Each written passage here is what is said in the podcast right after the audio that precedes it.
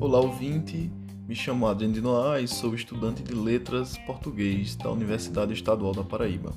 Este podcast trará como tema principal Educação para a Liberdade. É um trabalho proposto pelo professor Arthur Marinho no componente Filosofia da Educação. Nos apoiamos em um artigo de revisão da revista Ciência e Conhecimento com o título Educação para a Liberdade e o exemplo de Summerhill e as perspectivas da escola contemporânea, pelos autores Kleber Fernando Homem e Luciane Flores Homem. Também por pesquisas na internet e debates entre os integrantes do grupo, formado por Janaína Oliveira, Sara Aires e eu.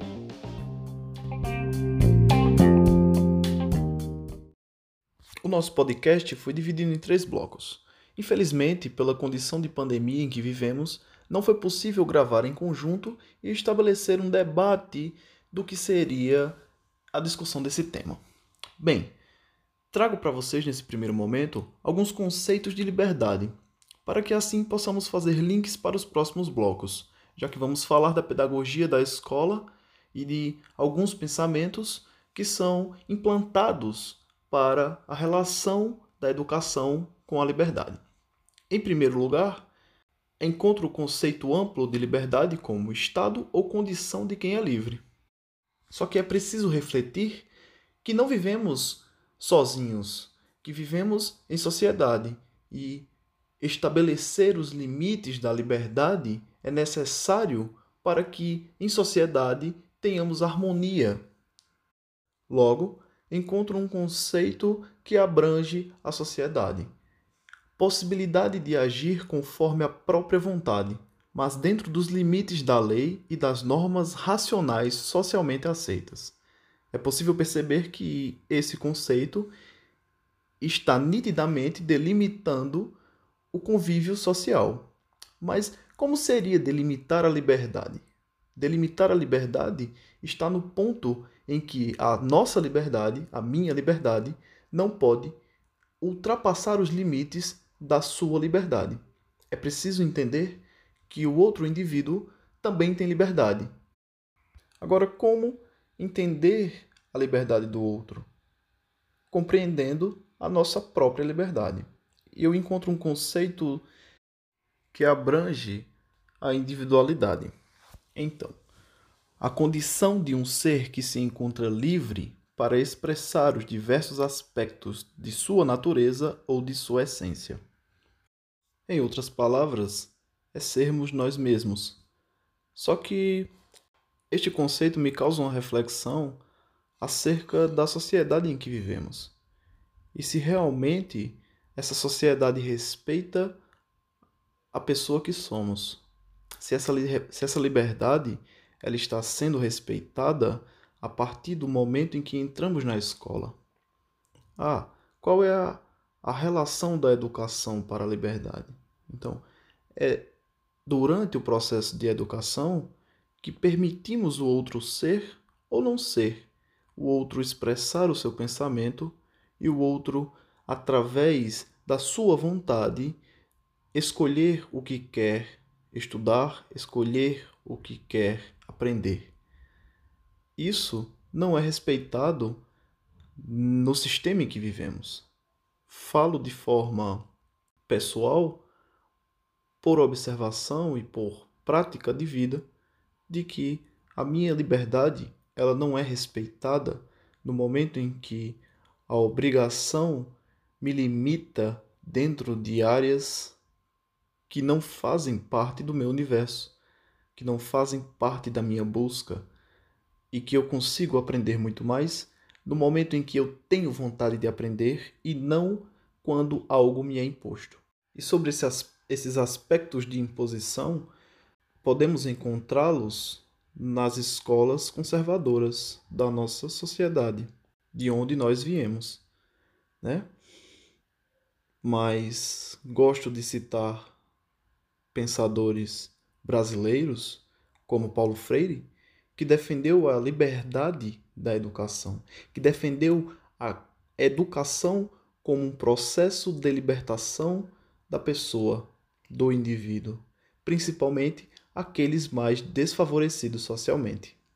Portanto, no próximo bloco teremos a apresentação de Janaína Oliveira no que diz respeito ao sistema que é trabalhado na escola de Summerhill e como funciona essa pedagogia dentro desses aspectos, desses conceitos que foram apresentados agora no primeiro bloco. Falando em liberdade e educação, temos o ilustre educador escocês Alexander Sumland New. O educador viveu em uma época de Primeira Guerra Mundial e viu grandes invenções do ano serem utilizadas para fazer o mal para outras pessoas. E foi na educação que ele viu como poderia mudar essa situação. Pensando sempre na liberdade, busca da felicidade, tendo influência do filósofo iluminista Rousseau, que acreditava na bondade inata do homem. Da escola Summer Hill, de 1921, que se localiza em Suffolk, na Inglaterra. Diferentemente das escolas tradicionais, à época extremamente rígidas e autoritárias, até mesmo as atuais, fundadas por testes e padronizações, Summit Hill considera-se uma escola para a felicidade e traz em sua essência o princípio de autonomia e da democracia, como meio para se alcançar a formação integrada, emocional de crianças e adolescentes, o que resultaria na consolidação de um efetivo estado de felicidade, baseado no ser e não no ter. É uma escola onde as crianças têm a liberdade de serem elas próprias, sem estereotipos e sem pressões padronizadas por adultos. Participar ou não das aulas era uma opção de cada um, independentemente da idade. Aulas extras ministradas diariamente por professores capacitados e com horários definidos somente para os professores, ressalva. Relembrando que é uma escola que se adapta ao aluno. Essa relação para Neu é que é que viver por si só já impõe um conjunto de dificuldades que acabam por se tornar desnecessária que as escolas precisem criar um conjunto de regras e leis que impõem muitos limites.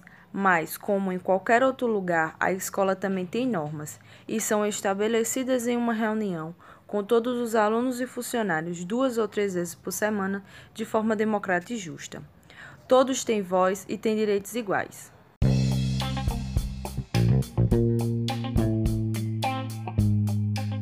E para o último bloco, temos a voz da deusa militante Sara Aires, trazendo as relações do capitalismo com a liberdade em uma abordagem política acerca do tema. Para Marx, a liberdade só existe se os indivíduos dispuserem dos meios materiais que garantam sua subsistência. E em um sistema capitalista, onde os meios de produção são propriedade privada e não coletiva, é impossível que exista liberdade. Como o sistema educacional quase sempre segue o sistema político e econômico, e tendo o país um sistema capitalista, a educação passa a ser controlada a certa liberdade. Para Ken Hobbes, o sistema educacional atual foi moldado de acordo com os preceitos do Iluminismo e da Revolução Industrial, mas ao longo dos anos passou por algumas mudanças que precisaram ser feitas para que o ensino continuasse surtindo seu efeito. Com os avanços das grandes potências, os países menos desenvolvidos vem tendo suas culturas nacionais ameaçadas. E como alternativa, esses países vêm propondo a reformulação do ensino, aprofundando ainda mais o modelo atual focado no conteúdo. Com o avanço da tecnologia informática, algumas profissões vêm desaparecendo ao longo dos anos, sendo substituídas por máquinas, o que acaba exigindo profissionais ainda mais qualificados para que entrem no mercado de trabalho. Por isso, só o diploma acadêmico acaba tornando-se insuficiente e, como consequência disso, desmotivando os jovens, que passam a ver a escola como algo exaustivo e que não traz os resultados esperados, já que a escola, na maioria das vezes, só traz o resultado para o sistema produtivo, ou seja, o sistema capitalista, e não mostra soluções reais para os problemas enfrentados pelos alunos dentro e fora da sala de aula. No Brasil, a educação tem como patrono Paulo Freire, que sempre defendeu uma educação libertadora e autônoma. O método Summerhill tem algumas semelhanças com a pedagogia passada por Freire, que para ele, em sua obra Educação como Prática de Liberdade, apontou que a palavra podia deixar de ser o veículo das ideologias alienantes para tornar-se o instrumento de transformação do homem e da sociedade. Para ele, este é o papel da escola: o de ensinar o aluno a ler o mundo e nele intervir positivamente. Nada mais atual do que Freire nos aponta. A primeira condição para que um ser humano possa se comprometer com a ação pedagógica é ter plenamente a capacidade de agir e refletir.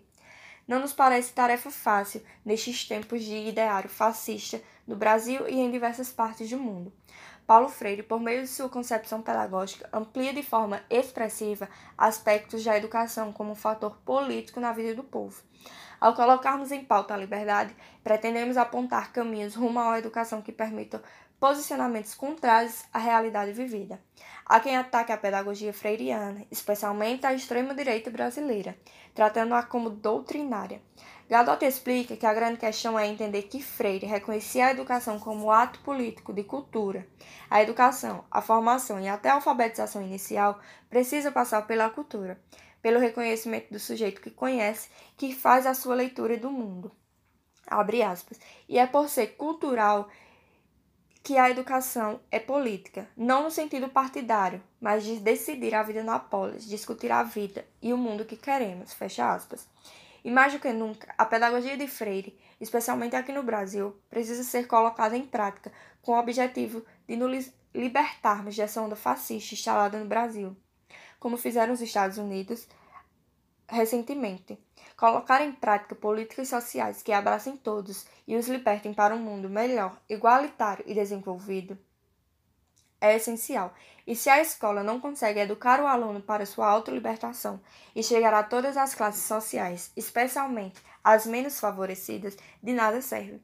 Então, parafraseando esse grande autor, se a educação sozinha não transforma a sociedade, sem ela tampouco a sociedade muda.